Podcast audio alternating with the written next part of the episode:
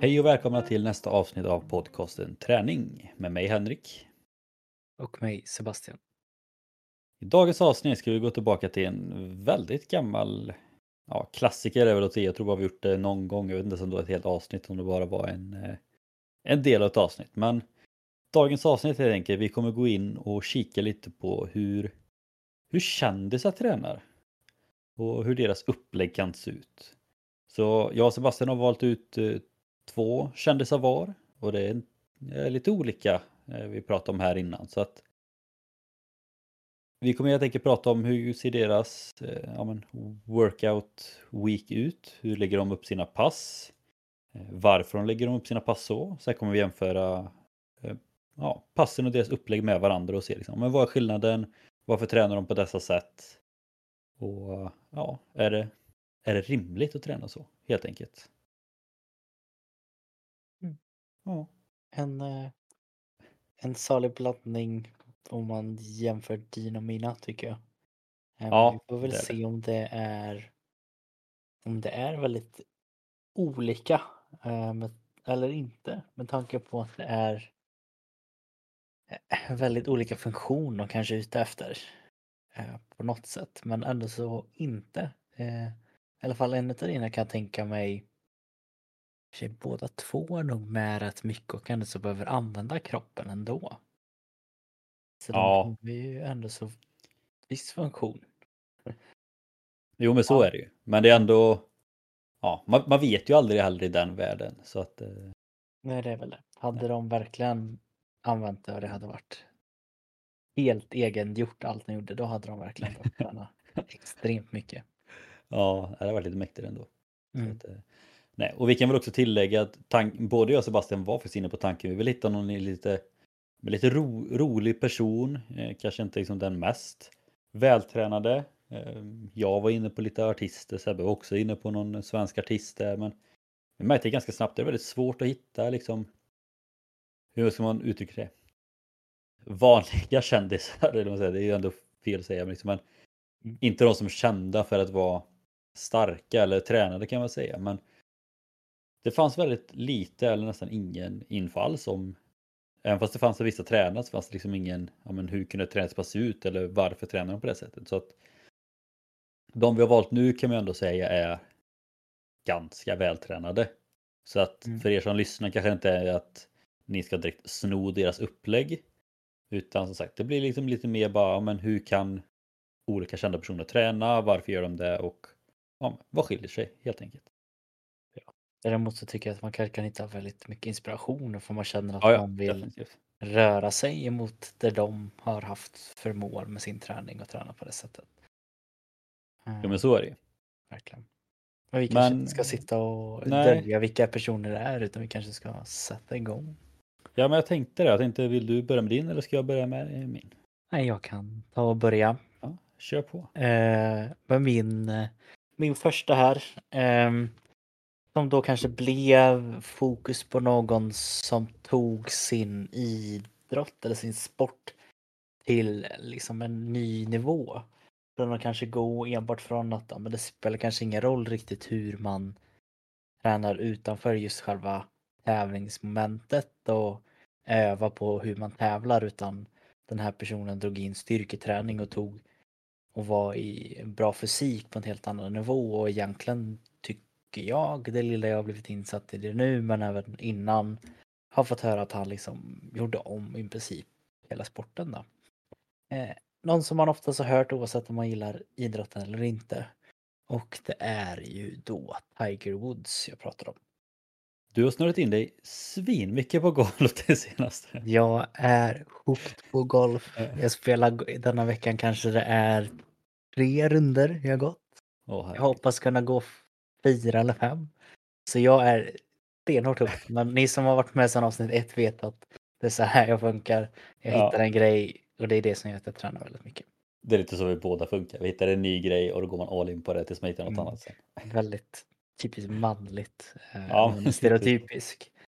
Men Tiger Woods då, han är ju lite känd för att han har liksom tagit och det här, men det var ju bra fysisk form inte sporten.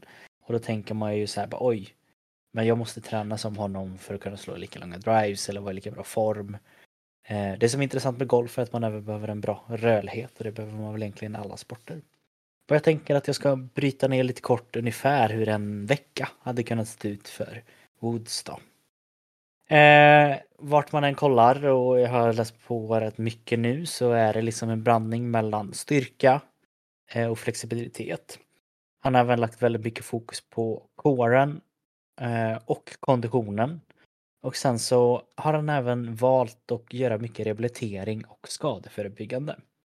Eh, och det är ju förståeligt med tanke på att han har eh, skadat sig rejält. Eh, och han eh, är egentligen, det är väl en bilkrasch som jag skulle kunna säga är väl bland det kändaste, eller en trafikkrasch. Och det förstår man ju kan vara en riktig återhämtningsfas då. Men så här kunde det se ut. Eh, måndagar, fokus, styrka, slash core. En lätt uppvärmning, huvudträning med mer fria vikter och väldigt mycket funktionella övningar var hans grej, och kunna liksom hitta att det här kan man dra emot och se styrka under golfen i. Så han körde väldigt basiskt knäböj, marklyft, hantelbänkpress. Eh, som core så kunde han köra Russian twist med medicinboll, medicinkast, plankan, sidoplanka. Eh, ja, men sånt som man kanske känner igen om man förstår. Man behöver vrida en klubba snabbt. Då tränar han på att vrida en vikt snabbt. Eh, efter det så på tisdagar kunde han ha kondition och ja, rörlighet. Han kunde någonstans ligga kring en trettio minuters intensiv cykling eller löpning. Avsluta det här med lite rörlighetsövningar och även kunna slänga in lite yoga, liknande inspirerade pass. Onsdagar så var det fokus enbart på att ta hand om kroppen, så rehabilitering och skadeförebyggande. Börjades upp med mycket kondition, mycket fokus på skadeförebyggande just för hans svaga områden som han kände av då. Med det här så använde han mycket band, gummiband för axlar och liknande. Men även väldigt mycket balansövningar såsom till exempel draken, vissa former av bål, jag tror den heter Hello Holds. Det är det jag skrivit ner. Och även deadbug, så mycket inre bålstabilitet. Torsdagar, styrka, kondition. Här så får han kanske lite mer upp, mer fokus på överkroppen. Han jobbar med mycket chins, hantelruddar, armhävningar och även där avslutar med högintensiv konditionsträning. Sen egentligen så återhämtar sig det här. Han slänger in rörlighet, core, aktiv vila där han även säger att det är viktigt att få med andra. Som till exempel spela tennis eller joggingtur eller bara gå ut och gå. Söndag egentligen så här vila helt och hållet, fullständig vila för att låta kroppen återkom, återhämta sig inför kommande vecka. Så det ser ut på de allra flesta ställen jag gått in som det är en väldigt återkommande struktur. Det är också väldigt tydligt att han jobbade även med styrkan under, med väldigt mycket fokus på en periodisering för att kunna optimera när han behöver vara i bäst form inför till exempel P G A-tour och liknande. Och det tyckte jag väl var intressant att med de andra jag sökte på var det typ där, men han kör bänkpress och bla bla bla. Men här är det väldigt mycket fokus på, och han har även i intervjuer som jag sett pratat om att han är inne i en väldigt intensiv fas nu. Det gäller bara att hädja ut. Om ett tag så kommer det bli lugnare och då är jag redo för att kunna prestera på topp när jag liksom bara fått den lilla återhämtningen. Så både han känns, även de som varit runt omkring med kondition, styrka och rörlighet har haft en väldigt bra och tydlig förståelse över just periodisering med styrketräning. Och inom golfen så vet jag inte om det är så vanligt, men det är ju allt vanligare idag att se folk som är, vad ska man säga, i bättre fysisk form och slår drivers och sånt på helt annat sätt och lägger egentligen Eh, vad ska man säga, mer fokus på att vara fysiskt bra. Eh, kommer inte ihåg riktigt vad han heter, men vi har liksom en, tror han heter Rory McIlroy, ja, någonting sånt engelskt. Rory McIlroy. Jajamän, så heter han. Han är ju också väldigt känd för en väldigt strikt eh, styrkefas där han liksom även där har periodisering och även under säsong styrketränar väldigt. Så det är kul att se att även golfen tar sig dit. Att styrketräning kan hjälpa till väldigt mycket och hålla dig frisk och kry och stark. Alltså det, jag, det jag tycker är mest intressant här är för att jag tror att när många, många tänker på golf, då tänker man liksom, ja men det kan, det kan ju vem som helst köra liksom. Och det, det är också bara för att man tänker det är mycket många män, kanske medelålders män som spelar liksom så här. Och många tänker inte att det kräver så mycket. Men som du säger, alltså när man kommer upp i eliten, alltså bålstyrkan och rörligheten är ju enormt viktig. För det är så små marginaler på om du får på ett bra eller dåligt slag. Mm. Och det är det, har du inte kontroll på bålen i golf, då faller det ju allting liksom. Mm. Och sen som du säger också, bara med konditionen, visst det kanske inte är den mest konditionsjobbiga idrotten så sett. Men det är ändå, jag menar det går ju ändå arton hål och du gör det ett par gånger på en tävling. Jag vet inte, det beror på många dagar, men vissa kör ju liksom tre dagars arton-hålstävling och liknande. Så att även om du inte kanske behöver jättebra kondition under själva golfrundan, så behöver man ändå en hyfsad kondition för att återhämta sig mellan dagarna och mellan rundorna, mellan hålen och allting. Mm. Så det är det som är intressant med just en sorts sport som golf, när man just och jämför om man tänker så här, ja men hobbymässigt kontra eliten. Det är klart att i alla idrotter så behöver man ju vara vältränad i eliten, men jag tror att golf är en sån där verkligen skiljer sig mycket från på hobbynivå kontra eliten, om man då jämför till exempel med fotboll då, för där behöver man ändå kanske en liten grundfysik om du ska hålla på även och spela division sex och fem och liknande. Jo men jag, jag kollar då med. Det, det har väl också lagt så mycket mer på fokus utav att hitta liksom kontroll över sving, om man kommer väldigt långt på det. Även om man kanske inte bygger styrka utan man blir så pass stark utav själva golfsvingen. Men det jag tycker är intressant och som borde höja många ögonbryn och liksom tända lite lampor över huvudet där och bara aha. Det är ju det här att om även de bästa i världen aktivt lägger in pass för att skadeförebygga och rehabba och hålla. Att även de gör det. Nu kanske de gör mer runder och ännu mer grejer. Men det är också för att deras kroppar orkar göra det. För de, de har inget annat de måste fokusera på. Utan det är bara att ta hand om golfen. Mm. Varför ska inte Sven, sjuttio år, ta hand om kroppen om han älskar golf? Eh, tror han verkligen att han kommer hålla i de åren till som han vill spela? Han kanske vill ju vara den där nittio-åringen som fortfarande går runt. Eller man kanske är ännu yngre, man kanske är ner mot fyrtio och liksom bara, ja men kan man inte vänta sig fram emot pensioner och kan spela golf varje dag liksom. Ja men kommer kroppen hålla, kommer knäna hålla, kommer ryggen hålla, axlarna. Spelar du bara golf, men då, då är det nästan att man kan säga nej men då, då kanske det inte kommer att hålla. Men lägger du till lite styrketräning bara eller bara rörlighet så är det ju mycket större chans att du kommer att hålla för att göra det man tycker är kul liksom. Alltså jag har ju redan tjugo-åringar som st- typ sträcker ryggen när de golfar och liknande. Så att mm. Det är ju ja, det är en ganska explosiv rörelse, framförallt när man slår drives och liknande. Så att det skadar aldrig att köra lite förebyggande träning för att minska skaderisken. Nej men verkligen. Men ja. Från en som kanske är känd för att vara i väldigt bra fysisk form inom en idrott så rör vi oss till en helt annan genre kan man kanske kalla det. Det är din nummer ett då, Henrik. Ja, när vi pratar om så här, när vi planerar att vi ska ta kändisar, då är den en som nästan dök upp direkt. Och vet, senast vi gjorde det här, då var för mig att vi hade The Rock, pratade lite om hur han både käkar och tränar och liknande. Eh, så den första som kom upp var i skallen till mig, det var Alexander Skarsgård. Eh, och då är det ju också när han förberedde sig inför huvudrollen i The Legend of Tarzan. Det blir ju en stor hit, men jag kommer också ihåg att det var väldigt mycket snack när de spelade in den liksom att han gick verkligen från en ja men vad ska man säga vanlig man utan egentligen jättemycket muskler till att bli liksom en, ett rejält muskelpaket, en riktig hunk om man kan säga så. Så att det var, men det är intressant att se vad, liksom, vad vad han gjorde, hur han tränar för att så sagt, få det här i kroppen. Sen är det ju väldigt mycket diet som spelar in här också. Men nu går vi egentligen bara in på hur han tränar. Och det han gjorde då, han tog hjälp av en man som heter Magnus Lygd, Lygdbäck.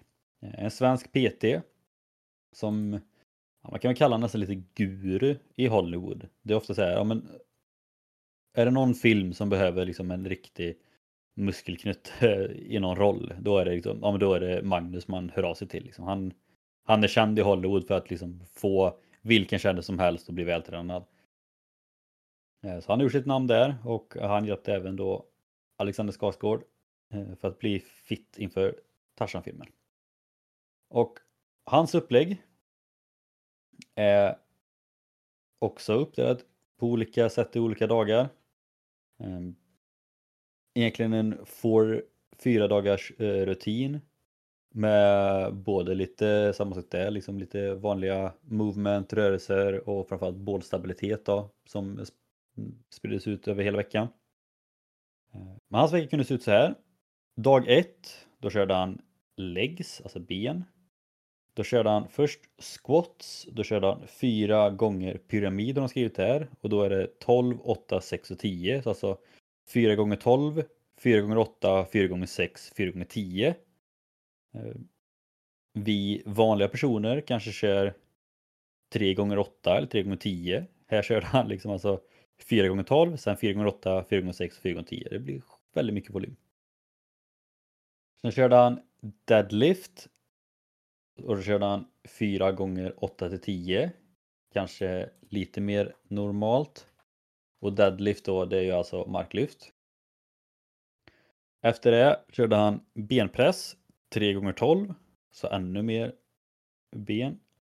Sen körde han skridskohopp eller skaterjumps. Jag antar att det är samma sak i alla fall. Alltså du hoppar från ena benet till det andra lite snett. tre gånger trettio. Och sen körde han frog jumps, alltså grodhopp, tre gånger tio.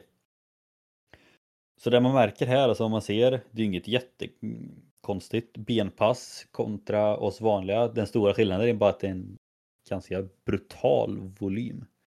Om jag jämför, alltså även på skridskohopp att de kör tre gånger trettio, vi vanliga kanske kör tre gånger åtta, tre gånger tio liksom. Och samma sak med skott, där att han kör ja, fyra set med fyra olika repetitioner, så det blir väldigt mycket volym. Dag två, då kör han bröst och axlar. Då kör han bänkpress, även här, fyra gånger pyramid, alltså fyra gånger tolv, fyra gånger åtta, fyra gånger sex, fyra gånger tio. Jag tror det är så de menar också. Jag vet inte om du har bättre koll på det, Sebastian, eller är det att de kör först tolv, sen åtta, sen sex, sen tio? Det är nog väldigt olika pyramid. För mig har nog kunnat användas åt båda hållen, att det successivt stegrar sig i repetitioner eller successivt minskar man på något sätt. Så förstår man ändå så konceptet av en pyramid, att antingen om man går nerifrån så är det från många reps till mindre reps, eller tvärtom från mindre reps till mer. Så konceptet tror jag att man får med sig oavsett vad liksom. Ja. Så att jag, jag tänkte bara först, för att en normal person har troligtvis kört ett set tolv, ett åtta, ett sex, ett tio, men jag hade blivit förvånad om de körde så här fyra gånger tolv, fyra gånger åtta, fyra gånger sex, fyra gånger tio just för att få muskelmassan. Mm, eh. Jo, det låter ju så, rimligt. Så jag lämnade öppet, men eh, ja, vi får skylla på att de skri- beskriver det för dåligt. Men som sagt, det ena eller andra. Eh, sen kör de incline dumbbell press. Eh, det är väl också egentligen en form av bröstpress. fyra gånger tio. Cable cross flies tre gånger tio. Sitting shoulder press tre gånger tio. Burpees, och sen har jag skrivit throw in a push-up with each burpee for added burn. Alltså att lägga till en armhävning på varje burpee för att få extra smärta, eller vad man säger, ska bränna lite extra. Och tre gånger max kör de där. Den är ändå inte jättestor skillnad mot ett vanligt egentligen bröst- och axelpass, skulle jag säga. Ändå ganska, ganska likt. Dag tre, då kör han rygg och axlar. Då kör han först chins, fyra gånger max. Sen kör han sittande rodd, fyra gånger tio. Standing alternate dumbbell row.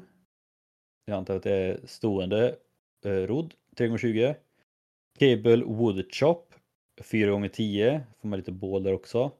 Cable face pulls, fyra gånger femton. Dumbbell lateral raise, fyra gånger femton. Och även här då egentligen ganska hög repetitioner för att få liksom lite extra, både lite uthållighet men verkligen få fram eh, hypertrofin då, liksom bygga större muskler. Och dag fyra går den över på armar, biceps och triceps. Börjar med biceps alternate dumbbell curls fyra gånger sexton. Biceps E Z curls fyra gånger tio. Vet inte riktigt vad skillnaden är. Det får Sebbe hoppa in om han vet. Eh, seated triceps extension fyra gånger tio. Cable skull crushers fyra gånger tio. Superset biceps cable curl tre gånger tio. En triceps cable pushdown tre gånger tio. Så där kör jag en superset då för att få både biceps, triceps och minska på vilan. Men även bränna slut på armarna helt. Eh, och sen som sagt då är det både core. Där han kör liksom lite extra fokus på bålstabilitet. Och sen movement training där han kör både yoga, hinderbana, speed training och stretching. Mm. Så att sett, liksom, sett över en hel vecka är det egentligen inga konstigheter. Det är ganska många som tränar så. De kör ben, bröstaxlar, ryggaxlar, biceps, triceps. Liksom. Man lägger upp olika muskelgrupper på olika dagar. Det jag skulle som sagt säga då, med, som speciellt här. Det är ett, trots att han tränar ja, inte överdrivet många pass. Men det är ju en ganska brutal volym om jag jämför med gemene man.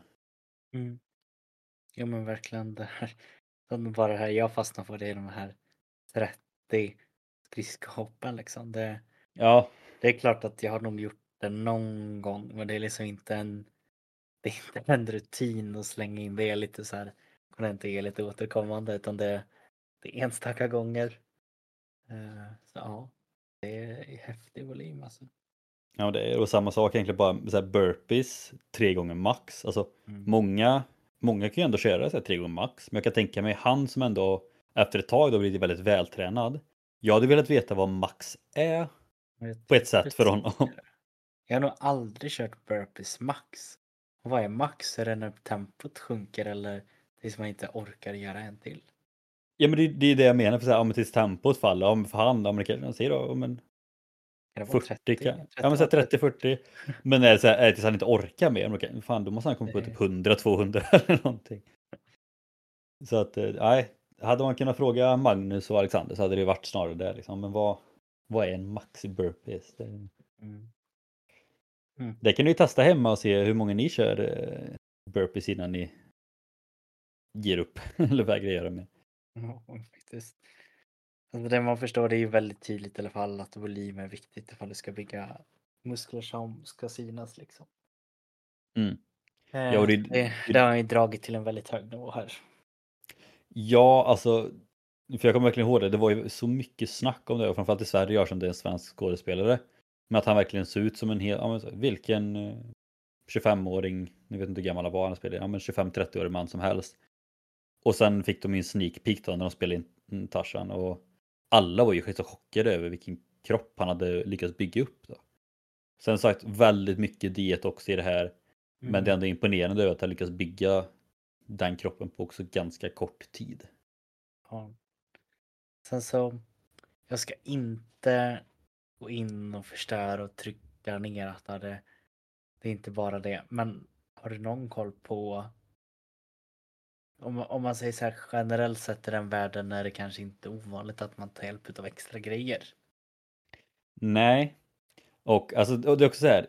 Man vill ju inte säga någonting om man inte vet någonting. Alltså, skulle jag se, när jag ser honom, framförallt om man kollar liksom då på om hans mage, det är ju det är inte sixpack, det är ju åtta pack liksom. Då hade man nästan kunnat tro att det är något mer bakom. Men samtidigt ser man liksom till resten av kroppen känns det liksom ändå, det ser ju ändå rimligt ut och då funderar jag så här om man skulle ta till extra grejer hade man bara gjort det för att få bättre mage liksom. Det känns också bara så här, nja. Nej, alltså jag, jag vet inte heller, det är jättesvårt att säga. Jag tror också så här, det här skulle kunna vara alltså, går man in och skulle ha för sig ja, jag vill också veta, då är ju bara söka liksom typ så här, Tarzan before and after eller något sånt eller vem vet ja. Vad. Men alltså det, det är inte så liksom att eh, bröstmusklerna har blivit överdrivet större, trapsen är inte överdrivet, det är kanske axlarna då som är väldigt definierade och sen har han ju eh, jättedäft, inte mycket procent fett på den kroppen när den spelas in och med lightning och after effect och allting så är det klart att det ser ännu mer imponerande ut. Men det är ändå så det är ändå så inom, tror jag, att man skulle kunna närma sig och kanske till och med komma dit om man gör inget annat än att träna, äter och återhämta sig på tvåhundra procent max. Det som är optimalt liksom. Mm. Ja, och sen blir det ju också att det blir extra tydligt här också, just med fettprocenten också, eftersom man ska spela att han har bott i djungeln. Det är inte liksom så att han, alltså så här, ni som sett, och sen har ni sett filmen, den här Tarzan, har ni sett original Tarzan, Disneys original Tarzan. Det är inte riktigt så att här, jag har bott i djungeln hela livet, du svingar i lianer och du bor med gorillor. Det är inte riktigt så att man skulle få en, en överviktig man eller en man med, med hög fettprocent liksom. Det är ju det man tänker sig, som sagt. Det enda du gör egentligen att träna på dagarna, du äter typ frukt. Ehm, och lägger man inte på sig så jättemycket. Så det blir ju också väldigt tydligt i just den här rollen. Ehm, men det är intressant. Men det är, också, det är verkligen intressant att lyfta det som du säger också. Liksom därför jag menar, Hollywood är alltid Hollywood. Och jag hade inte blivit förvånad heller om han fått i sig någonting utan att han själv vet om det. Ja, eller det behöver inte ens vara något stor grej. Det kan vara vad som helst liksom. Ja. Ehm. Sen så, ja, man ska inte säga att det är så, för jag är inte tillräckligt påläst, men det kan ändå så vara värt att nämna om någon skulle tänka dit och bara, ah, jag ska träna så och så kommer jag se ut så. Det, det kan vara ja. lite fuffels i den världen. Ja, och det, alltså, sen är det ju med allt också, liksom, så att även om det inte är något, något sånt så är det fortfarande liksom, att mm. mycket hänger på, liksom, återigen, gener, eh, vilken period man är, som sagt, han kan ju bara satsa på det här. Alltså även om en vanlig person har generna, eh, har styrkan att lägga tiden på allt det här, så är det fortfarande så här, man kanske har jobb eller så pluggar man, man har familj och allt sånt där som man lägger väldigt mycket fokus på. När han gjorde det här, jag tror inte han gjorde, han gjorde, jag tror inte att han gjorde något annat egentligen än att träna, äta, återhämta sig, precis som du sa. Nej men och då är inte bara vila utan han talen använder någon form av optimal återhämtningsrutin mm. som till exempel de så här kalla grejer, kalla eh, vad kallas de för, chambers, där man går in och bara liksom kyl, alltså så här såna grejer ja, som exakt. Du och jag bara kan drömma om att vi ens kommer att kunna få testa någon gång liksom, har han tillgängligt varje dag. Mm. Ja men precis, så att det är, det är ju lite andra förutsättningar där borta. Men ja, mm. det, det är inte omöjligt. Men ja, så då har vi tagit med en golfspelare och en skådespelare. Så jag tänker vi hoppar vidare till din nästa person som är inom samma bransch som din första, fast ändå inte kan man väl säga. Ja, fortfarande en som ändå så, tycker jag, som inte är så insatt egentligen i denna sporten för jämfört med andra. Liksom, det är inte ovanligt att få upp. Ja, jag sökte nu liksom så här på lite videos bara för liksom det, det är den stämpel den här personen har fått. Eh, när man försöker fälla den här personen och skada honom så skadar man sig själv. Eller mm. försöker du tackla den här personen då är det du som faller. Han är liksom självklart extremt duktig på det han gör. Och nu tror alla att du pratar om Zlatan. Ja, det var typ, men också så här. Men det är väl liksom så här extremt duktig på att inte ge upp. Och det är ju på grund av fysik, så är det ju. Han är ju ett monster tycker jag. Och det är ju, är han världens bästa nu? Eller han uppe där tycker jag. Jag, jag, jag går ju emot sig att han är världens bästa överlag. Men han är ju ja. han är ju världens är... bästa eller näst bästa anfallare i alla fall. Ja, jo, men det, okay, även, även fast han spelar i fel, fel lag. Men, ja. Ja. men eh, det är kanske någon som har gissat redan. Eh, och det är ju då Erling Haaland. Eh, först och främst måste man förstå att han är stor. Jag har faktiskt inte riktigt nu i huvudet, jag vet att jag såg ungefär hur lång han var, men han är ju lång för det första och stor, så redan där har han ju ett, ser ledsen ut på något sätt, men han är ju lite känd för att han har den, ja det ser vi ju, och ändå så har den stora kroppen att bära på, men ändå så har den styrkan, kontrollen och framförallt snabbheten då. För att få det så är det ju någon form av, lite av en optimal träning för att kunna dels bibehålla muskelmassan men även ha kontroll över den och även ja, men hålla liksom. Eh, det är inte bara att springa utan det är ju ja, man nöjer med och liksom sök på honom typ så här when you tackle Haaland eh, you get injured eller sådana stuff, och så får ni se liksom varför det imponerade den här kroppskontrollen han har. Och då undrar man ju då självklart att hur kan en sån här person träna? Mycket olika som kommer upp. Eh, men det de har gemensamt, i alla fall i början, tycker jag, det är eh, rätt så mycket fokus på att han kör ren konditionsträning, vilket man förstår. Om man ska kunna göra de löpningarna han gör ibland, då, då behövs det att ha ett riktigt bra kondition. Eh, han har ett exempel här, till exempel på en eh, löpband eh, träningspass där han kör fem minuter uppvärmning, tjugo, tjugo minuter eh, relativt snabb eh, löpning på fem procent slutning. Egentligen kanske bara med att hitta en längd.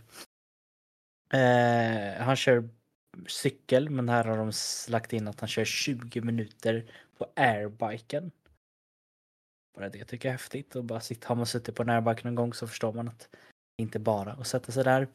Men han kör även roddmaskin, samma där, att han kör med intervaller, fem minuter, försöker någonstans kring, kring hundra meter eh, och sen vila lite och sen hundra meter och sen vila lite. Vi kör det här i ja, men tio minuter. Han kör även eh, heat sprints då, där han rör sig någonstans mellan tolv till femtonhundra meters sprinter på plan, eh, planmark. Eh, där trettio sekunder är liksom maxvilan emellan varje sprint då. Eh, efter det så är det någonstans eh, två minuters vila och sen så går han på då tio runder utav eh, zigzag runs eh, on sand. Oh, fy. Och det vet inte jag vad det är, zigzag. Jag har försökt hitta det, men är det när man så här korsar benen eller vad? Alltså, jag vet inte, jag får googla. Rent spontant känner jag bara att det är någon form av så här, alltså... tid och förflyttning, tänker jag. Ja, men, ja, men precis. Alltså, du har vanliga så här koner. Någon snett fram till höger, snett fram till vänster. Vad heter det så? Zigzag... run. Zigzag run. Det är liksom det jag har fått upp och det är det jag kan tänka mig. Jag bara tänkte att det kan ju vara du som ändå så har lite mer inne i fotboll, kanske. Men det är så här klassiskt. Alla har ju jätteolika... Mm. Men på något sätt rör det sidled och han gör det dessutom med sand. Han kör fyrtio sekunder på, tjugo sekunder off och han gör tio runder av detta. Sen efter det så vilar han två minuter till och då avslutar han då med åtta till tio backintervaller på femtio, som är femtio meter, där han vilar max trettio sekunder emellan varje spurt då. Så redan där ser man att det är jäkligt mycket bara ren kondition, mycket högintensivt, men även de här lite längre passen där han försöker att kunna bygga upp lite kontroll också. Så det förstår man, men det kan också då vara bra och ha lite styrka och kondition för att klara av detta. Och då är det inte bara styrs kondition i att springa, utan det är mer kanske kondition i att röra sig, hoppa, sådana delar. Man behöver ju vara egentligen en person som kan röra sig åt alla håll. Kanske lite mer funktionellt. Och det känns även här som han har tänkt att man ska kunna gå i sidled, hoppa, putta, snett, upp och ner, fram och tillbaka. De säger att generellt sett så ligger det någonstans mellan fyra till fem set. Emellan åtta till tio repetitioner. Det fokus är lite mer mot explosivitet och tunga repetitioner. Ett exempel på en måndag är explosiva incline pushups. Eh, och det tänker jag är eh, ja, men en liten vinkel eh, på en vanlig form av armhävning. Eh, antingen, jag kan tänka mig att den borde gå neråt, att fötterna högre upp än armarna för att det ska bli tyngre. Men självklart kan det vara åt andra hållet också för det är lite enklare. Han gör explosiva eh, chins eller muscle-ups. Han kör en snedbänkpress med hantlar. Eh, cable crossovers, eh, han för mig den är lite mer för latsen. Eh, han kör en vanlig squat, han kör eh, explosiva hack squats, han kör explosiva Bulgarian split squats och han kör eh, vadlyft. Eh, så mycket explosivitet men med tunga moment i sig. Eh, tisdag torsdagar så försöker han ligga någonstans kring ännu mer liksom spänst och explosivitet. Han kör vertikala hopp upp på en box. Han kör eh, squat med, eh, med pulsande squat, så man kan väl säga att det är, vad ska man säga, Man är väl långt ner, någonstans kring nittio grader och går upp och ner. Med en slamboll. Eh, han kör igen boxjumps and over. Han kör eh, hurdle jumps. Det är ju hoppa över häck. Eh, han kör sneda hurdle jumps. Alltså han hoppar i sidled över häckar.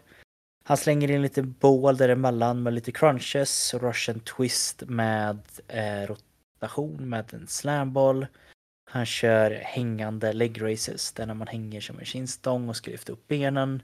Han gör dem snea, för antagligen även där får man med lite rotation. Han kör wee sit-ups, det är när man sitter på marken och försöker lyfta upp benen från marken. Tar både väldigt mycket höftböjare med mage. Han kör planka, både statisk vanlig och även sida.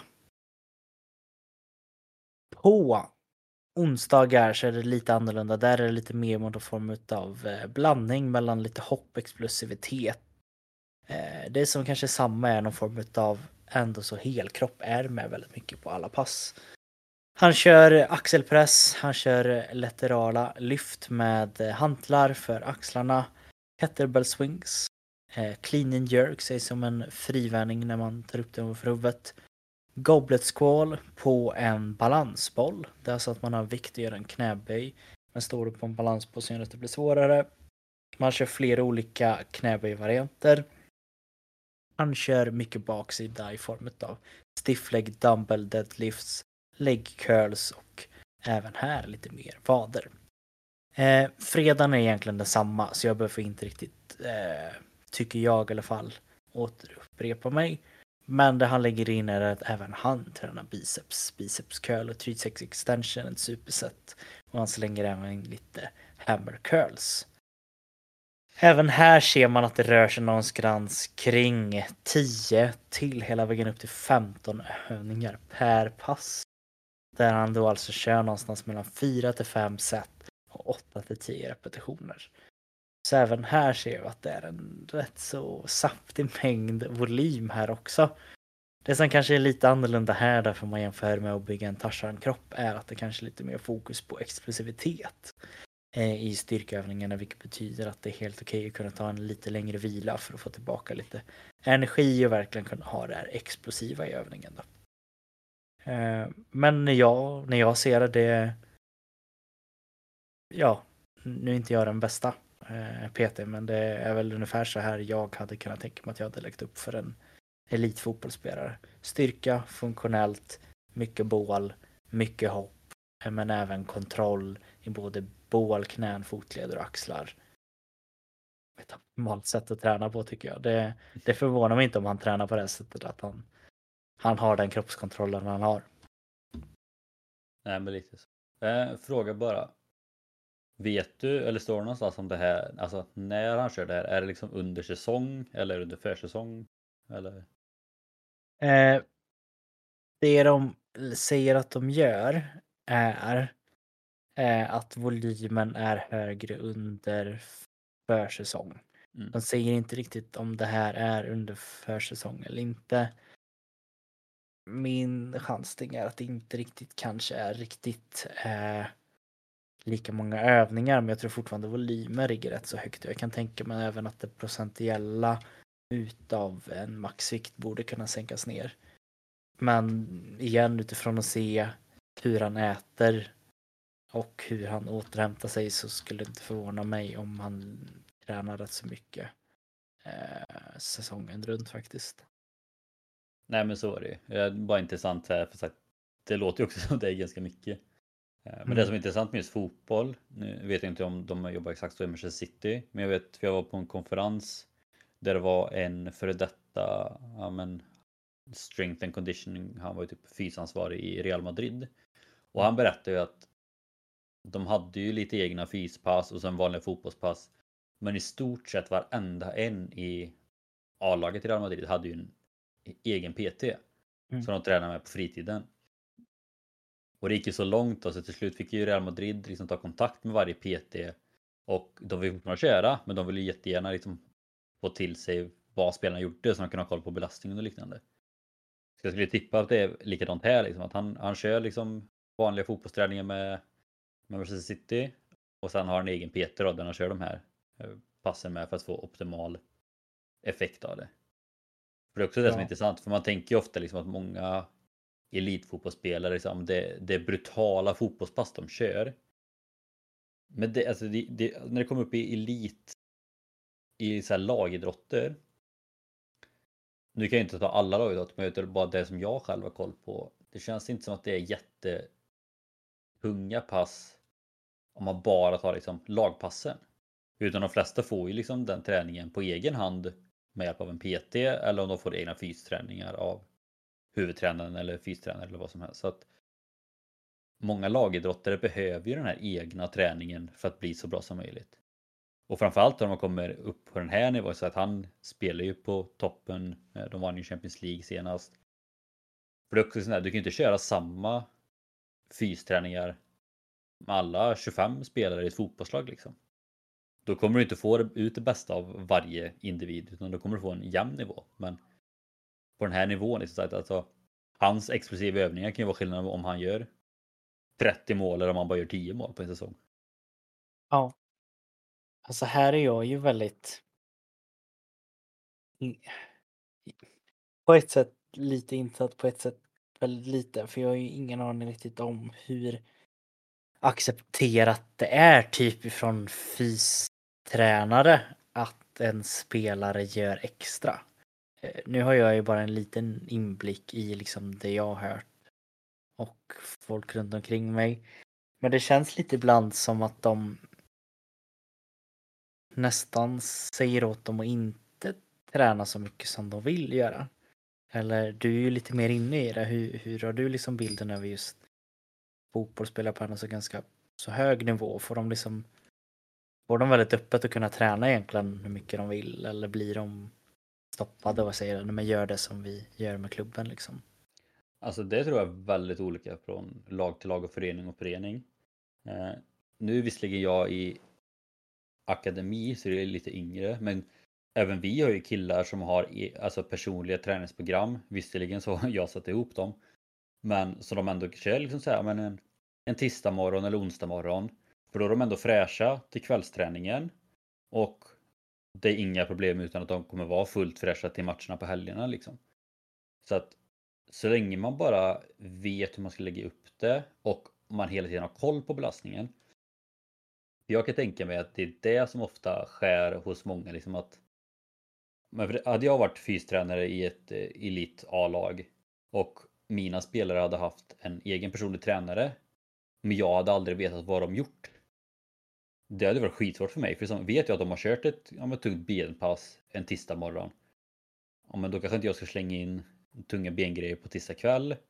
Och vet att de har kört det, då kanske de kan fokusera kanske lite mer på, på speed eller teknik istället för styrka, för då har de kört det på morgon liksom. Så det var ju där Real Madrid gjorde bra då, att de bara egentligen bara, de lät att köra på, men de fick liksom, okej, okay, vad har ni gjort som vet? Mm. För det är väl det jag kan tänka mig också vissa föreningar, att fystränarna vill ha koll och göra allting. Så om någon skulle ha en egen P T då, då blir det så att det skär sig lite för att alla vill köra på sitt sätt. Men jag tror bara så länge man bara har en bra kommunikation emellan varandra, så anser jag liksom att jag hade ju bara sagt att det var skönt som fystränare att de har en egen P T som kan fokusera på den spelaren. Så länge den P T:n också har förståelse för vad de gör på fotbollen. Mm. Så det, men det är som allting. Alltså, har man bara en bra kommunikation, inga problem. Har man en dålig kommunikation, stora problem. Ja, men det förstår jag. Det, det är väl en, som alltid, en linje man får liksom lära sig att hantera och inte gå över, för det kan kan skilja rätt mycket om man någon gång skulle råka kliva över den och öka skaderisk och allting som kan komma liksom. Ja, men jag tror ju äh, när det kommer till de här stora lagen, sagt Real Madrid, Manchester City, Manchester United, även om de skulle ha egna P Ts, jag tror i slutändan att det blir så här att den P T:n kanske har fyra spelare i laget, alternativt de spelarna kommer bara, jag känner att jag vill ha extra träning, och då vet eh, föreningen bara, men kontakta den här då, vi har jobbat med han tidigare, han är jättebra, vi har bra kommunikation. Så jag tror att när man kommer upp på den nivån är det nog väldigt lätt att ha den kommunikationen. Jag tror det är lite svårare kanske på, om det som i Sverige, kanske på allsvenskan superettanivån, för det kan det verkligen vara att en person kommer och kan ta vilken P T som helst, och där kan det nog skära sig ganska rejält. Mm. Ja, Så. men eh, mm. intressant ändå för att höra det här med Real Madrid, att, att det var så pass vanligt med P Ts. Ja, men det blir det är samma sak då, att om man Ronaldo som exempel, han vill ju också bygga väldigt mycket, men lite som Skarsgård, alltså han vill ju se bra, alltså han vill ju ha synliga muskler. Och då är det klart att det kommer ju inte Real Madrid hjälpa han med. Då får han fixa en P T som hjälper han få mer visuella muskler samtidigt som han ändå inte blir en sämre fotbollsspelare. Mm. Så, så det är samma sak för om Real Madrid hade sagt nej till honom, men då hade han troligtvis varit sur och lämnat, och då hade de inte fått en bra spelare. Så att... mm. Ja, det är en komplicerad värld. Det är det. Men, men kul. Kul. Mm. Lite golf och fotboll, och ändå höra lite likheter men ändå ganska stora skillnader. Oh. Din nummer två då, Henrik, som också håller sig kanske lite inom lite samma område i kanske underhållning på något sätt. Ja, för det var ju det här jag kände liksom lite att ja, men, om jag ska ta då liksom Skarsgård då, men då vill jag ha något totalt annorlunda, och då jag började kika lite så här, jag var inne och kika lite på Sara Larsson, var inne och kollade på Chris Martin, han som sjunger i Coldplay, Ariana Grande, så här, men det var kul att få någon artist liksom, men hur ser deras trend? För de måste också vara ganska vältränade. Mm. Man hittade verkligen så här, inget, det var någon blogg liksom, bara så här, ja, men tränar så här så kommer du se ut som Ariana Grande, så här klassiskt säljknep liksom. Ja, men då blev det så här, okej okay, men vilka andra, finns det någon annan rolig skådespelare man skulle kunna ta? Så tänkte jag bara, men så här, okej, okay, men om vi tar Skarsgård, svensk manlig skådespelare. Har vi någon stor kvinnlig svensk skådespelare? Bara, fan. Alicia Vikander tänkte jag liksom. Hon, hon var ju ändå huvudrollen i eh, Tomb Raider, Lara Croft. Och jag tänkte, ja men det kan vara intressant, för då kan man ändå säga båda svenskar, det är lite kul. Men också ändå in, lite inom samma bransch också, alltså Tarzan, äventyr, djungel, Lara Croft, äventyr, action liksom. Ja, men lite en sån bransch. Så att jag bara, ja, men då kör vi Alicia Vikander, jämför liksom lite av hur hennes eh, träning kan se ut kontra Alexander Skarsgård. Och det intressanta här då är ju att eh, gissa vem hon hade som P T inför Tomb Raider-filmerna. Mm, den var Ja Ex- du, kan det vara samma kanske? Exakt samma. Det är Magnus Lygdbäck. Där också. Den svenska P T-gurun som tar Hollywood med storm. Och sen när man hittade en artikel här då, så gick ner lite och tittade. Jag hittade två olika artiklar. Den ena var liksom så här ganska allmän, hur ett pass skulle se ut. Den andra artikeln gick liksom också in lite mer på eh, ja, det står att eh, Uh, Magnus uh, speaking to Men's Journal, he revealed the specifics of his Lara Croft worthy workout. Så jag tänker vi kommer dra in den här ganska snabbt den här gången, och då ser det ut så här: Day one, legs, deadlift uh, fyra gånger tolv, front squats fyra gånger tolv, leg press fem gånger tolv, lunge with weights tre gånger tjugo och skate jumps fyra gånger trettio. Märker du någon likhet här? Volym, volym, volym. Kanske. Ja. Uh, day two, chest and shoulders, uh, chest press fyra gånger tolv, push-ups on dumbbells fyra gånger max reps, push-ups on bench tre gånger max reps, machine flies tre gånger femton. Och jag tänkte också fråga dig som ändå jobbar i gymvärlden, push-ups on, alltså on dumbbells versus on bench. Mm. Uh, På dumbbell så kan man ju variera kanske lite, ja, det kan man ju på bench också, liksom hur man håller. Är det främst att man kanske kör ena lite smalare och andra lite bredare? Eller vad, egentligen, vad blir skillnaden? Bench blir också lite högre visserligen. Ja, jag tänker det blir mindre, det blir mindre belastning. Eh, känns det som, eller? Eller kör de tvärtom där också, med fötterna upp på benchen? Det står bara push-ups on bench, jag antar att det är händerna på benchen. På bänken. Ja, alltså svårt, det går ju... variera mer när man har eh, hantlar. Det blir snällare för handleder. Eh, det går liksom även om det här innebär att man kanske gör en push-up som är rodd. Det är ganska vanligt när man har hantlar också. Att man gör en, en armhävning och sen så drar man upp höger hantel och sen vänster hantel så man även får med ryggen i övningen då. Mm. Eh, men jag kan tänka mig att det är bara olika vinklar. Känns det som eh, att han vill komma åt, vilket kan stressa både lite mer triceps eller bröst på olika sätt liksom. Ja. För liksom du pratade om den belastningen som de kör också på på hantlarna har de fyra gånger fyra gånger maxreps, på bänken tre gånger maxreps. Det är klart att då minskar belastningen så orkar du lite mer och då blir det också mer volym när vi kanske ut efter. Mm, eh, sen sen hur är det, är det får man mer axlar på bänk eller på hantlar? Du får mindre på bänk va? Det beror på hur du håller greppet. Så det är, det är nog inte kopplat direkt till någonting. Klassiker, det beror på. Ja, nej men jag tror att det är så som du säger. Att på något sätt så... Alltså det går att göra så olika. Alltså det, det är nog ingenting som... Det är det som är svårt här när man inte har varken bilder eller videor. Så man får så här, vissa grejer är solklara, vissa får man anta lite. Men... Ja, det kan ju vara att han, man har fötterna på bänken och sen går neråt. Och så att händerna är liksom nedanför och då blir det ju mm. mer axlar helt plötsligt. Ja, då blir det mycket mer axlar. Ja. Att, ja. Öppen tolkning är det helt enkelt. Eh, dag tre, back and shoulders. Eh, machine pulldowns, det vill säga latsdrag, fyra gånger tolv. Or pull-ups, fem set, max reps. Uh, standing row with Olympic bar fyra gånger tolv, straight arm pull downs fyra gånger tolv, windmill with dumbbell rotation fyra gånger tjugo, lateral raises fem gånger femton. Och så dag fyra, biceps triceps, alternating biceps curl fyra gånger sexton, triceps french press uh, fyra gånger tolv, och det tror jag, jag kollade på ett kort klipp, då var det egentligen bara att de höll, höll en, uh, en curlstång bakom huvudet och körde med. Uh, biceps curl with bar fyra gånger tolv och sen superset biceps curl fyra gånger tolv into, alltså till triceps pushdown fyra gånger tolv. Uh, och när jag läste det här blev jag liksom lite så bara, vänta nu, har jag glömt att byta flik? Uh, för att det är oerhört lika uh, mm. träningar. Framförallt upplägget är ju exakt samma sak med dagarna och vad de tränar. Sen är det egentligen bara småskillnader på egentligen vilka övningar de gör, men i stort sett ganska liknande. Mm. Och det är det jag också tycker var ganska intressant, just att de har haft samma P T. Han jobbar väldigt mycket med Hollywood-skådespelare som behöver vara starka, se bra ut, liksom actionfilmer.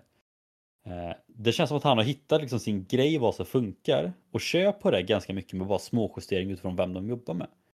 Mm. Och det tycker jag ändå är ganska intressant. Eh, ja, men det visar ju även att kan man kalla dem pop eller en form av elit. Att oavsett vart man är, om man hittar ett sätt som fungerar och pressar, då behöver man inte göra träning så krångligt. Nej, exakt. Sätt. Det är väldigt kul att se. Att eh, folk kanske förstår att oj, jag behöver inte göra upp och ner och ditten och datten och byta hit och dit. Och även om det kan vara kul så kan man hålla sig. För jag tycker ju ändå så är det någon form av rätt så basic grejer, vilket absolut inte är dåligt. Men eh, ja, de funkar ju. De är ju liksom standardövningar av någon anledning. De funkar. Ja, och sen är det också mycket som vi har pratat om. Så här, om, man, om man inte har koll, ta hjälp av någon som vet. Mm. Och i det här fallet då, Magnus vet ju uppenbarligen, okej, okay, vad krävs för att nå det regissörerna och direktörerna vill ha mm. på den här tiden. Det är också därför alla söker till honom, för de vet att han vet vad som krävs. Mm. Och han har hittat sin grund som han utgår från och som bara finjusterar lite smått. Um.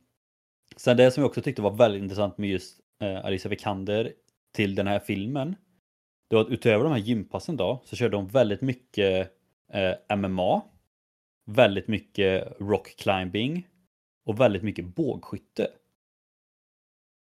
Och det som jag tyckte var alldeles intressant med det här, nu har inte jag sett eh, Tomb Raider, men ja. Har du sett den? Ja. För det är det jag tänker, så att de grejerna behövs ju väldigt mycket i den filmen. Mm. Utifrån vad jag har förstått och det lilla jag har sett från eh, bilder och teasers och sådär. Mm. Mm. Och det är också intressant då att så här, okej, okay, visst att väldigt mycket liksom är tillgjort och man har stuntmans och allting. Men de behöver ju fortfarande vara bra på de här sakerna om det ska se äkta ut i filmerna. Mm. Så att det är inte bara att hon liksom ska gå på gym och få stora muskler. Utan hon måste kunna fightas. Hon måste kunna klättra. Hon måste kunna skjuta pilbåge. För att det ska se bra ut. Och utifrån det så får hon ju också de specifika musklerna som krävs för att göra det. Mm. Och det tyckte jag var väldigt kul. För att det är också något vi pratar väldigt mycket om. Okej. Okay, varför ska du träna? Eller så här, vad är ditt mål? Vilka muskler behöver eller vilka aktivitet ska du göra? Och det är det som är kul här då, om man jämför då att amen, Tarzan, det kanske var lite mer främst på så här syrliga muskler. Men i Tomb Raider då, om du ska spela Lara Croft, där behöver du inte göra väldigt mycket saker och det måste se bra ut och du måste ha de musklerna för att klara av de sakerna. Till exempel klättra på väggar och upp för hus och sånt där. Då måste du klättra för att klara av det på filmen.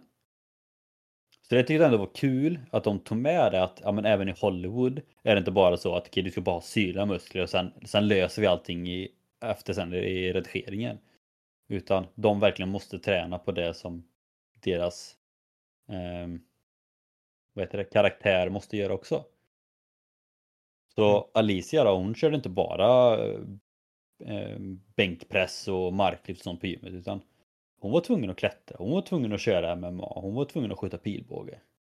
Och jag kan tänka mig också att det är lite roligare också att få göra lite sådana saker än att bara pumpa på gymmet och äta rätt liksom. Sen så är det väl också väldigt också bra med skådiska, skådisar som är villiga att gå så pass in i rollen kan jag tänka mig. Det är kanske mm. därför också man får en sån roll att bara, jag är villig att göra det här men ja, det är även den, det är en häftig resa. Men det är väldigt trist att det inte skiljer sig så mycket. Det, det är det. det, det sen är det väl mest fokus känns det som på att bygga specifika grejer som ska kunna se estetiskt bra ut. Eh, och det, det är väl det som skiljer då. Att det ger lite extra fokus på det. Även om de andra grejerna med liksom. Jo, men så är det. Men det är också det som är intressant om att jämföra liksom våra liksom att ja men Ja, men Alicia och Skarsgård, ja, men de kanske är liksom ändå, ändå lite mer fokus kanske på det estetiska. Eh, även fast de ändå behöver alltså, det fysiska för, för filmen. Medan dina är ju verkligen mer tydligt. De gör vad som krävs för att kunna ut, alltså, så här, utöva sin idrott så bra som möjligt. Mm-hmm. Så att det är ju det man kan jämföra då. Om man ska bara avsluta lite kort liksom att fyra personer med ganska på ett sätt brutala träningsscheman eh, fast ändå åt två helt olika håll. Eh, fast ändå inte skiljer. Det är klart det sker jättemycket men det är också mer för att dina kanske var lite, lite mer fokus på stabilitet, normal styrka, kondition, menar ju verkligen bara volymstyrka liksom. Eh. Men det är också det som är kul att bara för er som lyssnar, det är brutala träningsscheman. Eh, jag kommer inte köra det i alla fall. Men att det verkligen så här, hitta vad ni vill uppnå och hitta liksom rätt väg att gå mot det så kommer det vara fullt möjligt. Ja. Det vi kan väl runda av tänker jag med att sätta oss lite på kanten genom att säga vi har diskuterat och kunna lägga till något, något segment eller avsnitt i framtiden där vi går in och testar hur det är och träna på de här sätten. Eh, vi har ju gjort eh, små grejer typ som One Punch Man och testa lite som det råkar och sånt innan men skulle det vara ett väldigt intresse av och kan Henrik få till Tarzan kroppen på ett halvår? Nu kanske det är väldigt jag långt. Tror, jag tror du skulle säga på en vecka. Nu är det väldigt lång tid som du tvingas. Men så här, vad, vad hade hänt ifall man gör vissa grejer under en viss tid liksom? Eh, Då, då är det bara att man skriver i så fall på, till oss på ett Instagram och sen så går man in på uh, Traning Podcast. Och då, då är det bara att skriva där på D M och så svarar vi. Och så ser vi till ett avsnitt om det. Det hade varit lite kul då. Liksom, ska Sebastian som har nördat in sig så mycket på golf nu, ska han bli den nya Erling Haaland? Inte Tiger Woods utan ska han bli den nya Haaland. Och ska jag och Henrik bli den nya Alicia Vikander, den nya Lara Croft. Ja. Ni hörde det här först helt enkelt. Ja, det hade varit kul. Ja. Nej, jag känner jag, jag vill inte fylla in med något mer. Är det något du vill skicka med våra lyssnare det sista här? Nej, det är som vanligt. Har ni tips, funderingar på avsnitt, gäster, vad som helst, eller om ni själva hade jättegärna velat gästa och prata om någonting, skriv, hör av er. Mm. Och med de orden så är det väl egentligen som vanligt att vi, vi tackar just er som lyssnar. Vi är otroligt tacksamma över det. Och eh, vi hörs nästa vecka helt enkelt. Det gör vi. Ha det gott.